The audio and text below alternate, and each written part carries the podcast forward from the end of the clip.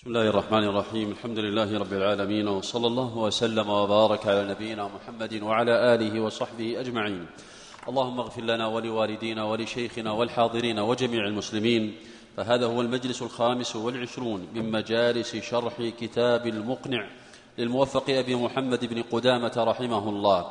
يشرحه معالي شيخنا يوسف بن محمد الغفيص عضو هيئة كبار العلماء وعضو اللجنة الدائمة للإفتاء سابقا.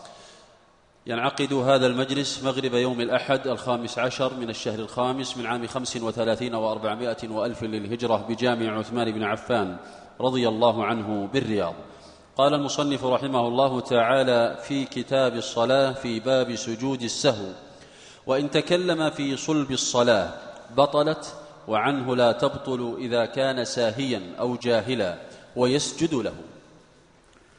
الحمد لله رب العالمين وصلى الله وسلم على عبده ورسوله نبينا محمد وآله وأصحابه أجمعين. قال الموفق رحمه الله تعالى وإن تكلم في صلب الصلاة بطلت وعنه لا تبطل إذا كان ساهيا أو جاهلا ويسجد له. قال وإن تكلم في صلب الصلاة في أثنائها فالأصل أن الكلام مبطل للصلاة. هذا هو الأصل الشرعي. الأصل الشرعي أن الكلام في الصلاة مبطل لها. لقول النبي صلى الله عليه وسلم كما في حديث معاوية بن الحكم إن هذه الصلاة لا يصلح فيها شيء من كلام الناس. ولقول النبي صلى الله عليه وسلم في حديث عبد الله بن مسعود المتفق عليه إن في الصلاة شغلا إن في الصلاة لشغلا. وقال زيد بن أرقم كنا نتكلم في الصلاة يكلم الرجل منا صاحبه وهو إلى جنبه حتى نزلت وقوموا لله قانتين فأمرنا بالسكوت ونهينا عن الكلام. فهذا هو الأصل الشرعي بهذه الأدلة وباقتضاء الأصل وباقتضاء الأصل فإن المعرف بأن الصلاة لا يصلح فيها الكلام ليس هذه الوقائع المعينة التي جاءت في حديث ابن مسعود وحديث زيد بن أرقم وحديث معاوية بن الحكم. إلا إذا تحقق إلا إذا تحقق أن ما ذكر زيد بن أرقم رضي الله تعالى عنه كان حالا مقرة في الابتداء أم أنه حال عرضت للبعض فنهوا عنها. فهو محتمل للوجهين. رواية زيد بن أرقم رضي الله عنه محتملة أن هذا حال عرض لبعضهم فنهوا عن ذلك. فلا يدل على أن الأصل إباحته. ويحتمل أنهم ما كانوا ينهون عن ذلك. والأول أقوى من جهة اقتضاء الأصول والثاني هو ظاهر الرواية من حيث هي معينة. المقصود أن الأصل الشرعي أن الصلاة لا يصلح فيها كلام الناس وإذا تكلم في صلب الصلاة أي في أثناء الصلاة ما دام أنه بعد التحريم وقبل التسليمة الأولى فهو لا يزال صلب الصلاة. ما دام أنه بعد التحريمة وقبل التسليمة الأولى أما إذا سلم التسليمة الأولى فعند الجمهور أنه خرج من صلاته كما سبق معنا. وإن كان هذا لا يصح القصد إليه ابتداء لكن لو أن أحدا فعله هل يقال إنه بعد تسليمته الأولى تبطل صلاته؟ الجمهور يقولون لا تبطل صلاته.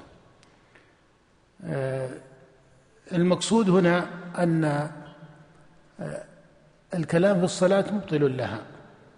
وإذا كان ساهيا أو جاهلا إذا كان ساهيا أو جاهلا فيما يتعلق ما بالتسليمة الأولى والثانية هذا يترتب على حكم التسليمة الثانية. إذا قلنا إنها واجبة فمن تكلم عمدا قبل الإتيان بالواجب بطلت صلاته لأنه يلزم عليه أنه ترك الواجب عمدا.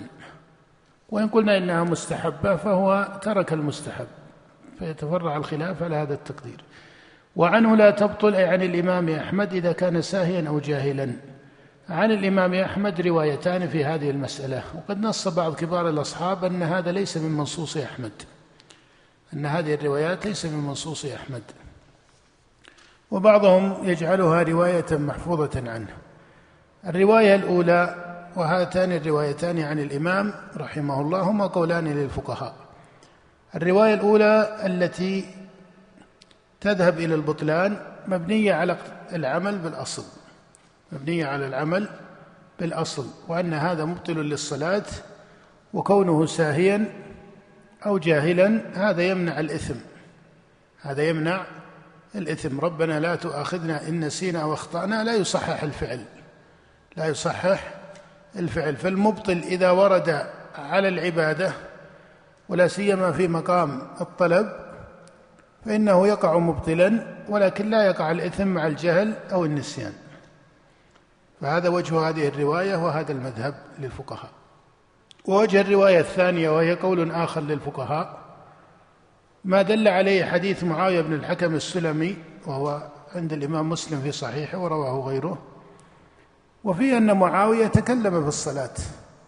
قال إذ عطس رجل من القوم فقلت يرحمك الله. فرماني القوم بأبصارهم فقلت واثق لأمي ما شأنكم تنظرون إلي؟ فجعلوا يضربون بأيديهم على أفخاذهم فلما رأيتهم يصمتونني لكني سكت. فلما قضى رسول الله صلى الله عليه وسلم صلاته فبأبي هو وأمي ما رأيت معلما قبله ولا بعده وأحسن تعليما منه. فوالله ما كهرني ولا ضربني ولا شتمني. إنما قال إن هذه الصلاة لا يصلح فيها شيء من كلام الناس إنما هو التسبيح والتكبير وقراءة القرآن أو كما قال النبي صلى الله عليه وسلم. هكذا جاء في الرواية. الشاهد في هذا أن ظاهرها يدل على أن معاوية بن الحكم تكلم في الصلاة أليس كذلك؟ نعم. ولم يأمره النبي بإعادة هذه الصلاة بل قال له إن هذه الصلاة لا يصلح فيها شيء من كلام الناس. قال له إن هذه الصلاة لا يصلح فيها شيء من كلام الناس. واستدلوا أيضا بما جاء في حديث ذي اليدين فإن ذا اليدين كلم النبي صلى الله عليه وسلم. وأنت ترى أن هاتين الروايتين وردتا أن هاتين الروايتين وردتا على أصل. هما واقعتان وردتا على أصل. فهل يرفع هذا الأصل بهاتين؟ ومن حيث الأصل الذي يقابله لو انفرد لا يقتضيه. بمعنى أن عندنا أصل وهو أن الكلام في الصلاة مبطل لها وعندنا أصل وهو رفع المؤاخذة بالخطأ والنسيان. ما فقه الأصل الثاني أو هل يلزم عن الأصل الثاني تصحيح الصلاة من حيث هو أصل؟ الجواب الجواب لا لا يلزم عنه تصحيح الصلاة. فإذا الذي حكم بصحة الصلاة ليس اقتضاء الأصل الثاني الذي هو رفع المؤاخذة عن المخطئ والناسي وإلا للزم في باب الطلب واضطرد في باب الطلب وهو ليس كذلك ويخالف الإجماع. فإذا العمل بالأصل الثاني إنما يفيد عدم الإثم. بقي جزء من الحكم إذن هو لا يأثم. هذا جزء من الحكم ثبت بماذا؟ بالأصل المذكور في قول الله ربنا لا تؤاخذنا إن نسينا أو أخطأنا. وبقي الجزء الثاني من الحكم وهو القول بصحة الصلاة. هذا ما اقتضاه وإن كان البعض يستدل بالآية والأحاديث في الباب في رفع المؤاخذة لكن هذا لا يتجه لما سبق. هل حديث معاوية بن الحكم وحديث ذي اليدين يخصصان أو يرفعان الأصل في هذا المورد؟ يرفعان الأصل في هذا المورد في أن الأصل في الكلام أنه مبطل للصلاة أم ليس كذلك؟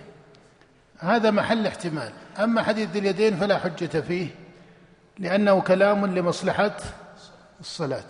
فلا يضطرد مع هذا المحل. والمطابق لذلك هو ما جاء في حديث معاوية بن الحكم لكن لا يصح الاستدلال بحديث معاوية بن الحكم رافعا للأصل الأول إلا إذا سلم أو صحت إلا إذا صحت مقدمتان. المقدمة الأولى أن يكون معاوية بن الحكم زاد على قوله يرحمك الله فإنه يقول فرمان فقلت فرمان القوم بأبصارهم فقلت واثق لأمياه ما شأنكم تنظرون إلي؟ هل هو قال هذا بالتصريح أو أن هذا كلام وقع في نفسه؟ قال ذلك في نفسه لأنه يغلب والله أعلم أن معاوية بن الحكم آه، لا لا يتبادر إليه أن أن الصلاة يتكلم فيها الكلام السائد وإنما عاتبه بعض الصحابة كيف رفع صوته بقوله إيش؟ يرحمك الله. وأنت ترى أن هذه الجملة من حيث هي لا تكون كافية لإبطال الصلاة لأنها ذكر لله ودعاء وهي من جنس الذكر الذي يقع في الصلاة. وإن كانت ليست مشروعة في هذا المحل لكن لو أن أحدا فعلها لا تبطل صلاته بها لأنها ذكر ودعاء. والمحل هنا في الكلام الذي ليس كذلك. فإذا قوله فقلت واثق لأمي ما شأنكم تنظرون؟ هل هذا قاله بالتصريح؟ أم أنه أمر وقع في نفسه يعني وقع في نفسه وهم أن يتكلم به ولم يفعل هم أن يتكلم به ولم يفعل. يعني هذا معنى أو كلام زوره فهل نطق به أو لم يصدر عنه كلام؟ لأنك تعرف أن الكلام لا يسمى كلاما إلا إذا تكلم به الإنسان. أما ما يكون بالنفس فلا يعد كلاما ولهذا الذي عليه عامة القبلة أن الكلام هو ما يكون بالحرف وأما ما يقع في النفس وحده فليس هو الكلام. فلذلك المقصود هنا في بني آدم ولله المثل الأعلى أن معاوية هل يصدق عليه أنه تكلم أم هم بذلك؟ ويكون ما ذكره يقصد معنى زوره في نفسه حدث نفسه بذلك. هذا محتمل كما ترى. وقد يعضد الثاني أنه حديث نفس أو حدث نفسه به ولم يقله ولم يتكلم. قد يعضده أن هذا فيما يظن ليس مما يخفى على مثله ليس لأن هذا من شعائر الإسلام الظاهرة والصلاة لا يتبادر الخطأ فيها إلى هذه الدرجة. وقول النبي إن هذه الصلاة لا يصلح فيها شيء من كلام الناس هو كعادته عليه الصلاة والسلام في التعليم يعلم بما زاد عن محل السؤال أو محل الواقعة وهو تأصيل وتأكيد للحكم. هذا واحد. الثاني لو أن معاوية رضي الله عنه تكلم بذلك بمعنى أنه نطق به فيصدق عليه أنه تكلم. الذي في الحديث أن النبي لم يأمره بالإعادة هكذا وجه الاستدلال. هل هذا الوجه كافي؟ هل معاوية قال إن النبي لم يأمرني بإعادة الصلاة أو ما إلى ذلك؟ فإذا هذه الأسئلة التي ترد أو هاتان المقدمتان أولا أن يكون تكلم بمعناه المقصود بالكلام. الثاني أن يكون النبي ثبت أنه لم لم إيش؟ لم يأمره وأنه لم يعد الصلاة بل صححت صلاته مع تصريحه بكلام قال فيه وثكل أمياه ما شأنكم تنظرون إليه. لو تم ذلك صح الاستدلال بحديث معاوية بن الحكم على أن من تكلم ناسيا أو من تكلم جاهلا لا تبطل لا تبطل صلاته. لكن هاتان المقدمتان ثبوتهما ظني ومتردد فيه كثيرا. ومتردد فيه كثيرا. وفي الفقه والمنهج الفقهي الصحيح فيما يظهر أن الحكم الذي يثبت باقتضاء أصل محكم لا يرفع بوجه إيش؟ متردد فيه. ليس الآن التردد في ثبوت الرواية. الرواية في الجملة ثابتة ولكن من حيث الدلالة نعم. ولهذا جمهور العلماء مثلا جمهور العلماء قالوا إن أهل مكة يجب عليهم في عرفة إذا كانوا حجاجا يجب عليهم أن يتموا إيش؟ أن يتموا الصلاة مع أن أهل عرفة يقصرون الصلاة في الغالب لأنهم مسافرين. أهل مكة ليسوا كذلك أهل إقامة. القول الثاني لبعض أهل العلم قالوا فيه وهو قول في مذهب أحمد لكنه ليس المذهب. قالوا إن الحجاج بعرفة يقصرون الصلاة صلاة الظهر والعصر.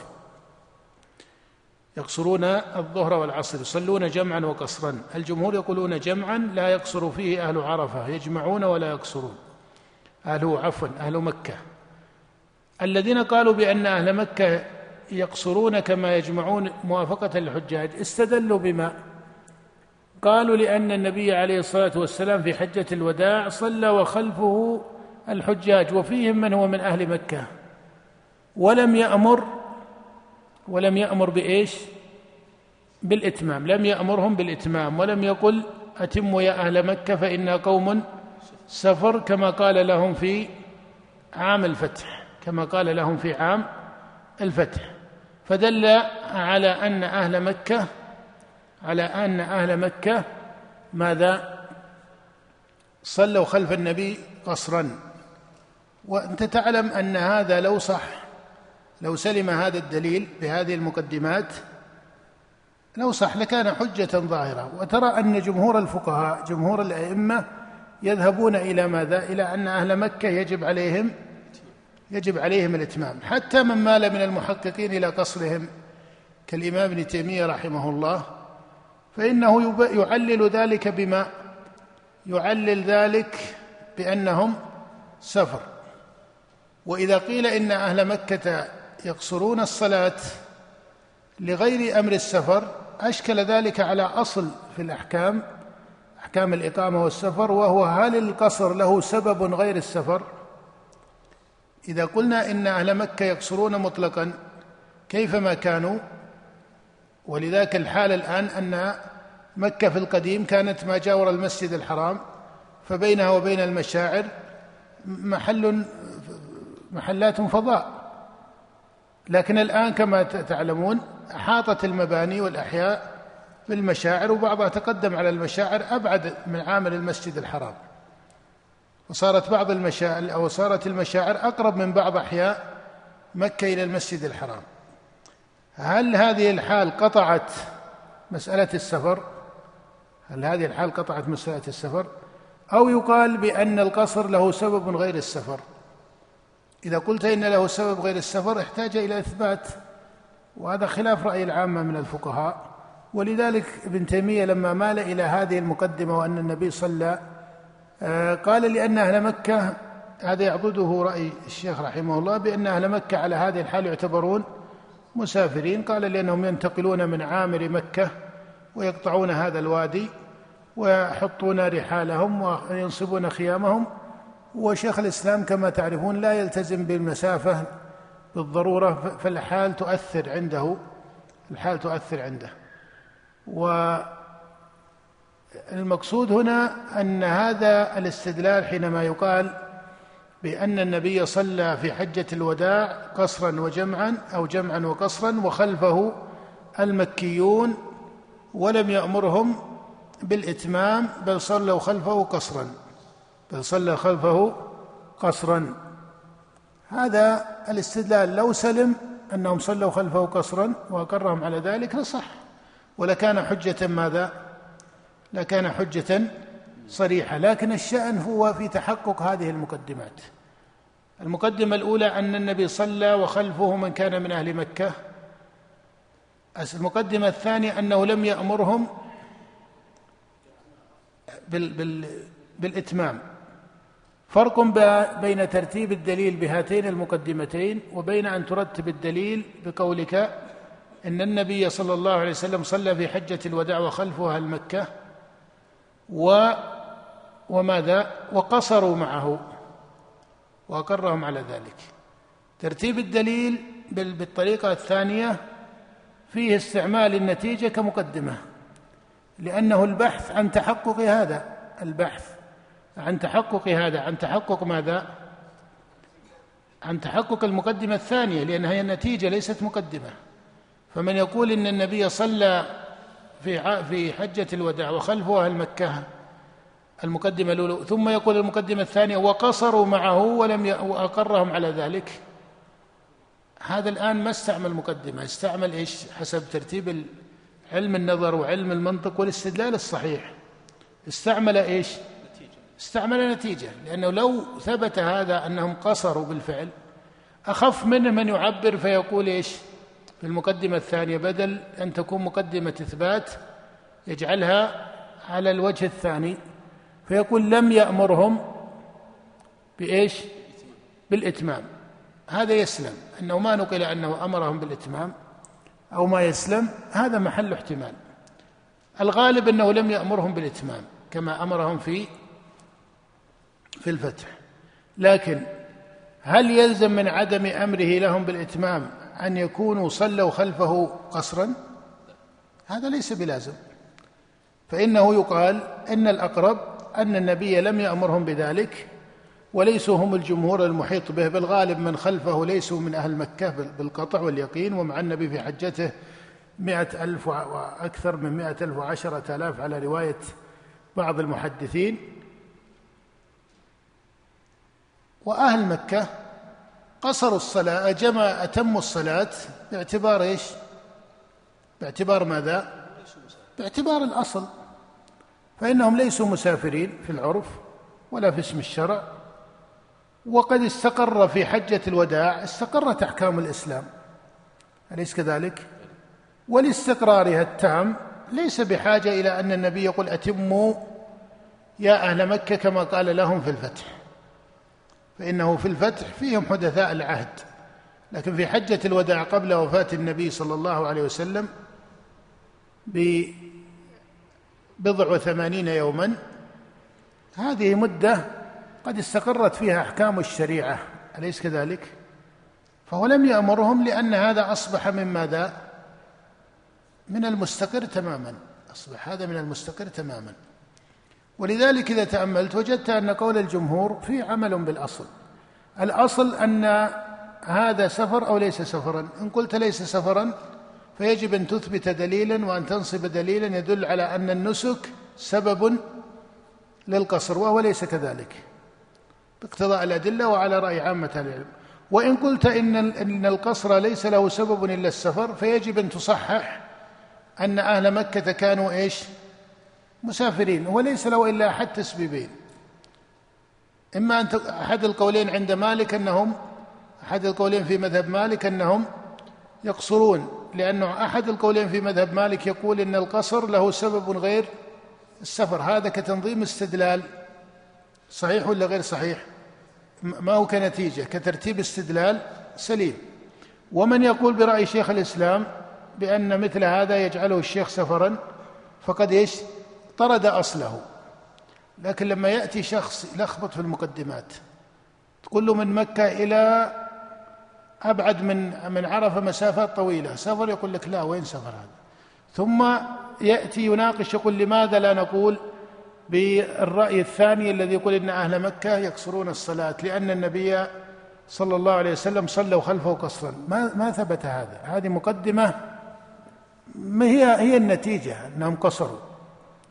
فعدم النقل ليس نقلا للعدم.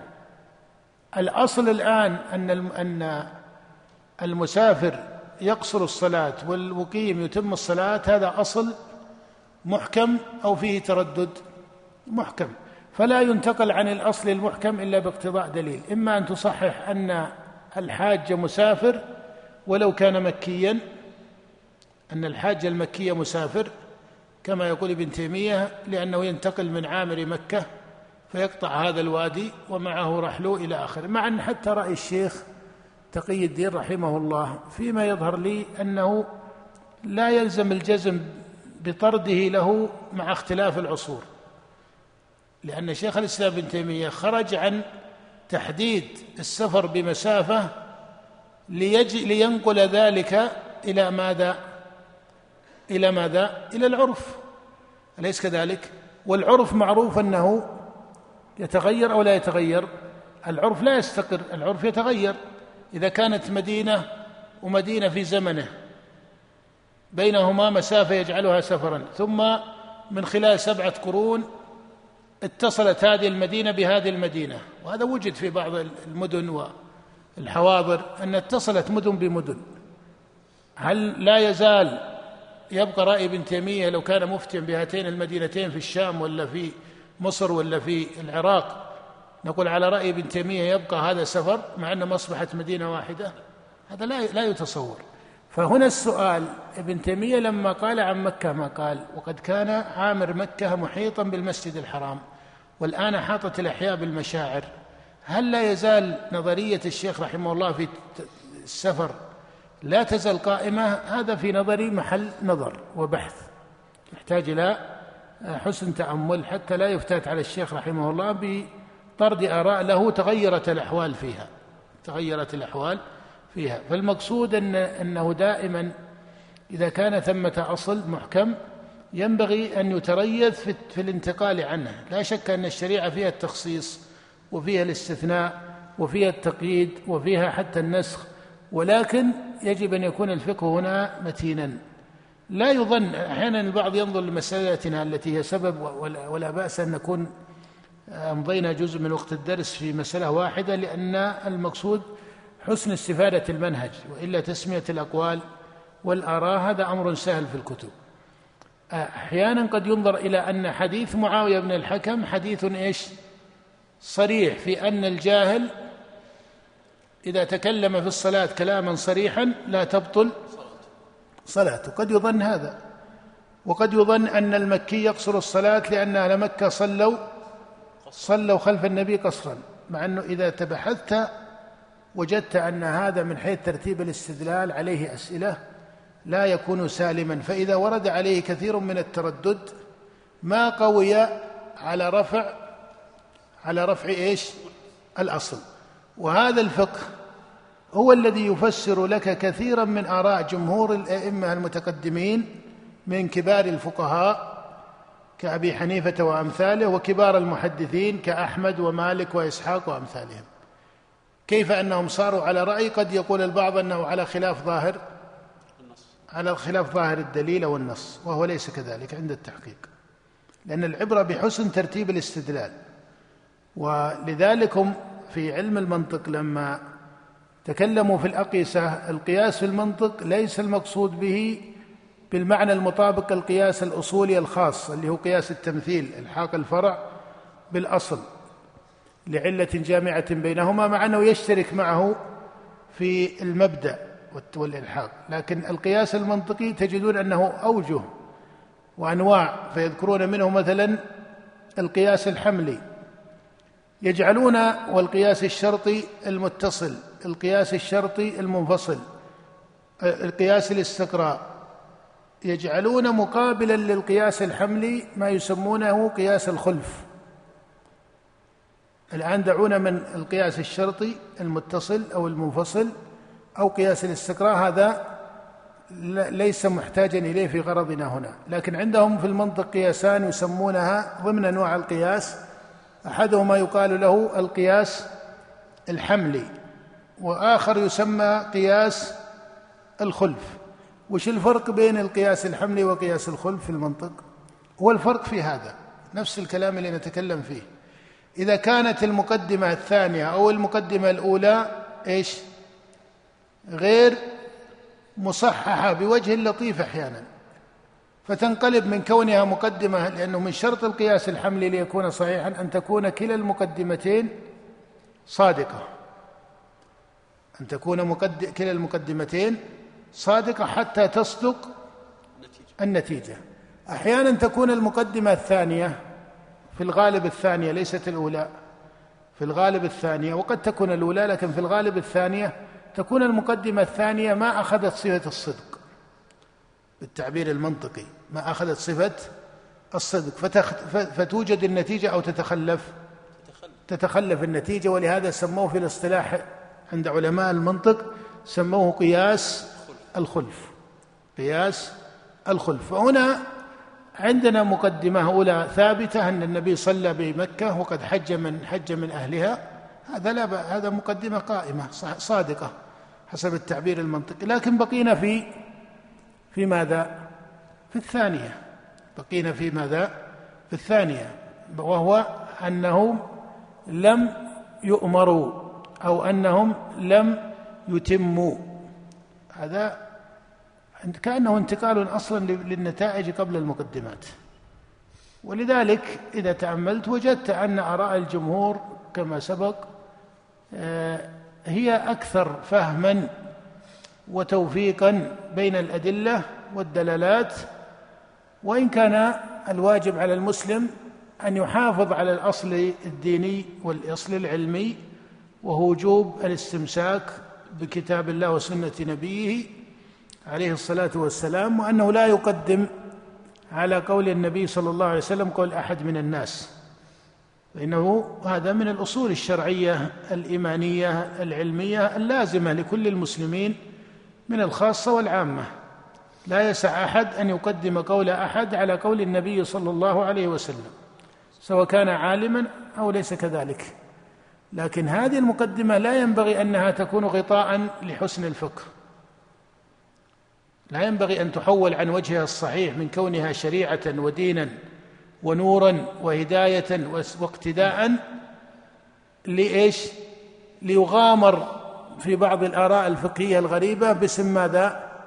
باسم التمسك بالسنة وقد مضى أكابر أئمة السنة من فقهاء ومحدثين على خلاف هذا القول عبر استدلال إذا تأملته على منهج علماء النظر وعلماء الأصول والفقهاء وجدته على هذه المناهج الفقهية والأصولية ونحوها يرد عليه أسئلة وينقصه التحرير وضبط الترتيب والمدارك.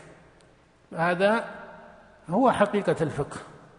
هذا المعنى إجادته وما كان على مثله هو حقيقة الفقه. فيفرق بين ما يسمونه كما سبق القياس الحملي أو قياس الخلف. نعم.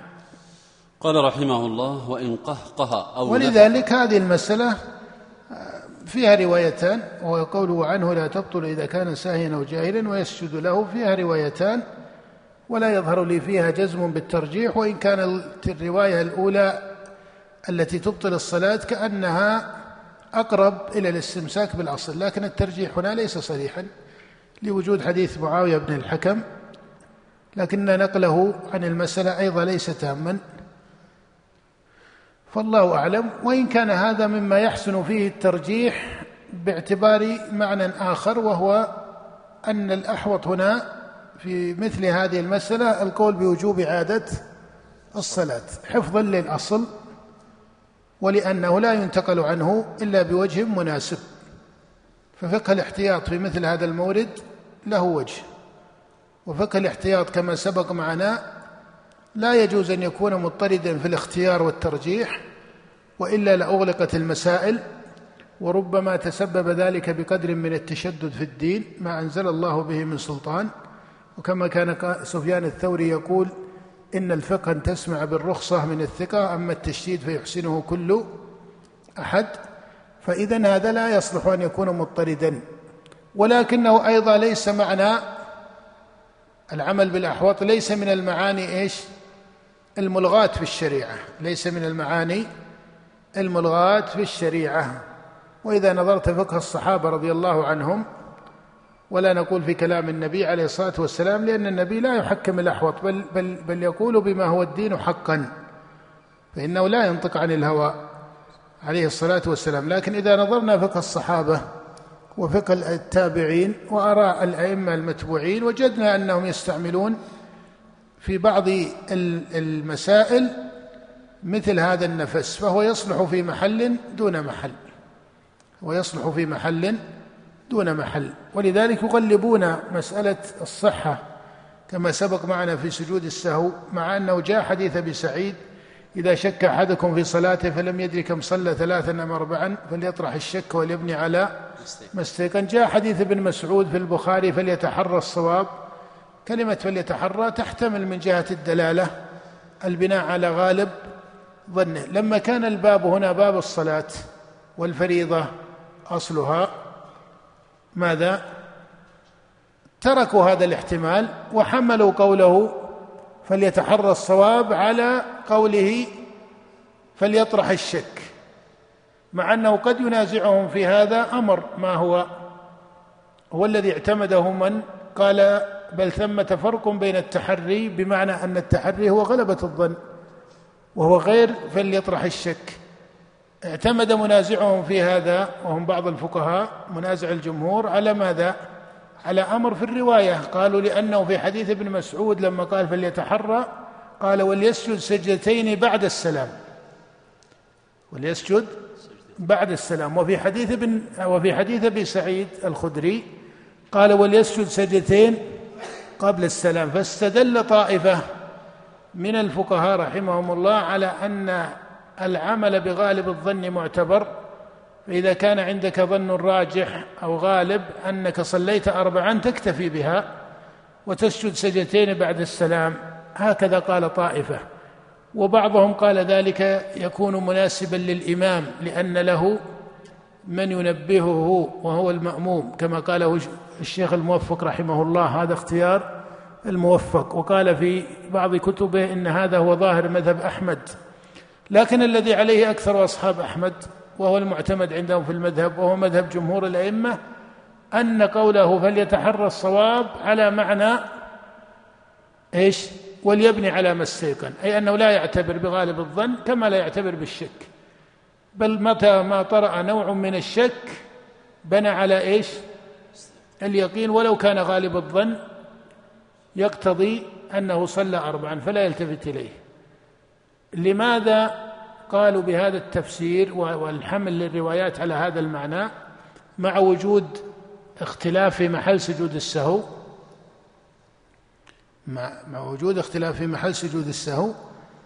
لأنهم يعتبرون أن الصلاة قد استقرت فيها أصول في الشريعة.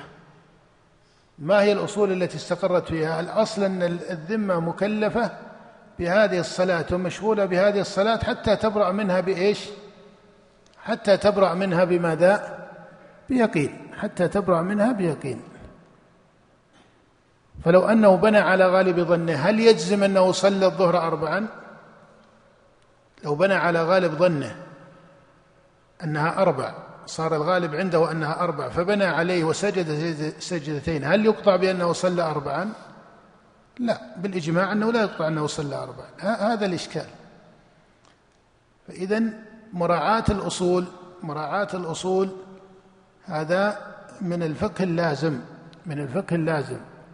ودائما النص لا يؤخذ من حيث هو ألفاظ مفردة.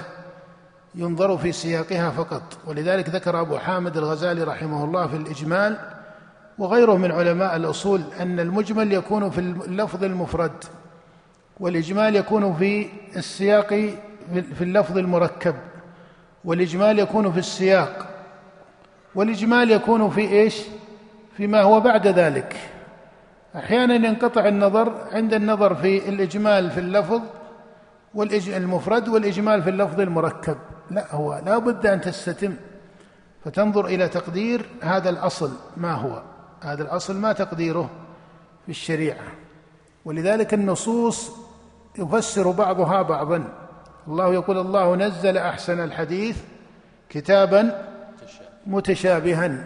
الفقه أنك تفسر القرآن بالقرآن والسنة وتفسر السنة بالقرآن والسنة. فترد النصوص بعضها إلى إيش؟ بعض حتى تفقه الدلالات حتى تفقه الدلالات. وهذا مضطرد في العبادات وهي التي يناسبها في كثير من الحال مقام الأحوط.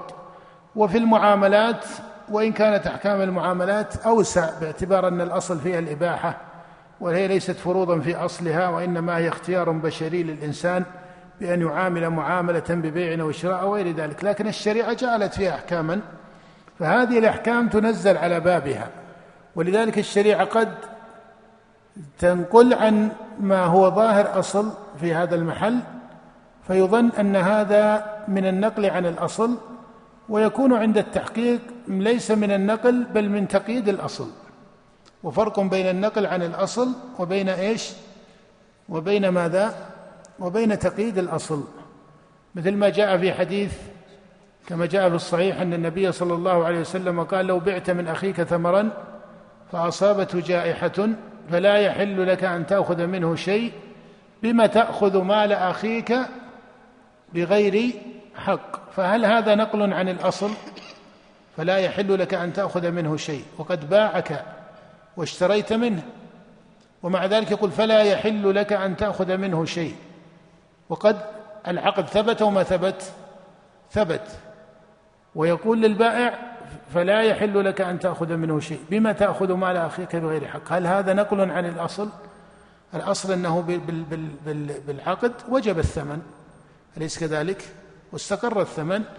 فهل هذا نقل عن الأصل أم هو من تقييد الأصل؟ الصحيح أنه من تقييد الأصل وليس من النقل وليس من النقل عنه. ولعلنا نستكمل هذه الفائدة قبل القراءة في التفسير بعد الأذان. وبالله التوفيق. نعم نستتم. هذا في حديث أن النبي صلى الله عليه وسلم كما في الصحيح قال لو بعت من أخيك ثمرا فأصابته جائحة فلا يحل لك أن تأخذ منه شيء بما تأخذ مال أخيك بغير حق. هذا الحديث وهو ثابت في الصحيح يقول فيه لو بعت من أخيك ثمرا فأصابته جائحة. إذا قوله فأصابته جائحة السبب هنا آدمي وإلا ليس آدميا ليس آدميا. قال فأصابته جائحة. فلا يحل لك أي لمن؟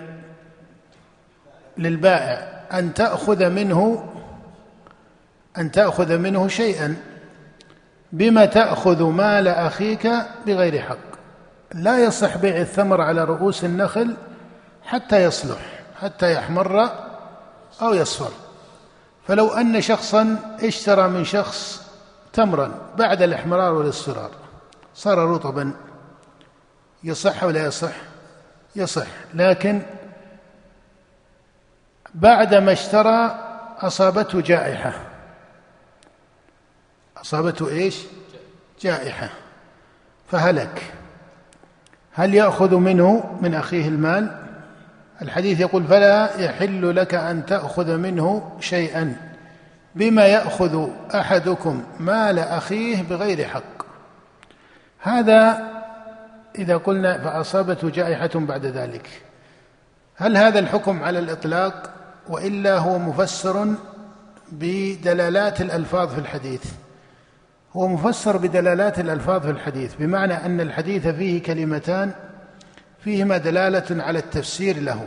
الأولى كلمة جائحة لو بعت من أخيك ثمرا فأصابته. إذن الفاعل السبب جائحة. وعليه إذا كان السبب جائحة صح الحكم. الثاني أن العلة للحكم مبنية على قوله بما يأخذ أحدكم مال أخيه بغير بغير حق. متى يتحقق أنه ليس بحق؟ ومتى يتحقق أنها جائحة؟ يتحقق أنها جائحة إذا تمحض السبب. وعليه لو بعته اليوم وقال إن شاء الله من صباح الغد أبدأ في جنيه. تمام؟ ثم حصل في الليلة بعد بيعك إياه العصر حصل في الليل أصابته جائحة من السماء. فهذا تأخذ منه ولا تأخذ منه. لا ت... لأن الجائحة تمحضت أو لم تتمحض من حيث السبب. من حيث السبب تمحضت ما في فعل آدمي. فيصدق عليه ولذلك الحديث علته وحكمه كما هو مضطرد في الروايات وفي الأحكام الصحيحة متفقة. يصدق عليه أنه بما تأخذ مال أخيك بغير إيش؟ حق. بمعنى لو لم تبعه أنت وبقي عندك هذه الليلة نفس الأمر. أليس كذلك؟ إذا أخذته بغير حق. لكن لو أنك بعته إياه وهو صالح الآن تمام؟ فقال لك تم العقد والإجابة والقبول. قال لك أنا أسافر الآن ثلاثة أسابيع. فتقول له أنت هذا وقت الموسم وهذا وقت الآن جني والخراف كما يقال خلافه قال لا أنا الآن رجل مشغول وأنا سأذهب. ومضى وتركه ثلاثة أسابيع. ثم في آخر الأسبوع الثالث مثلا أصابته جائحة وهو على رؤوس النخل.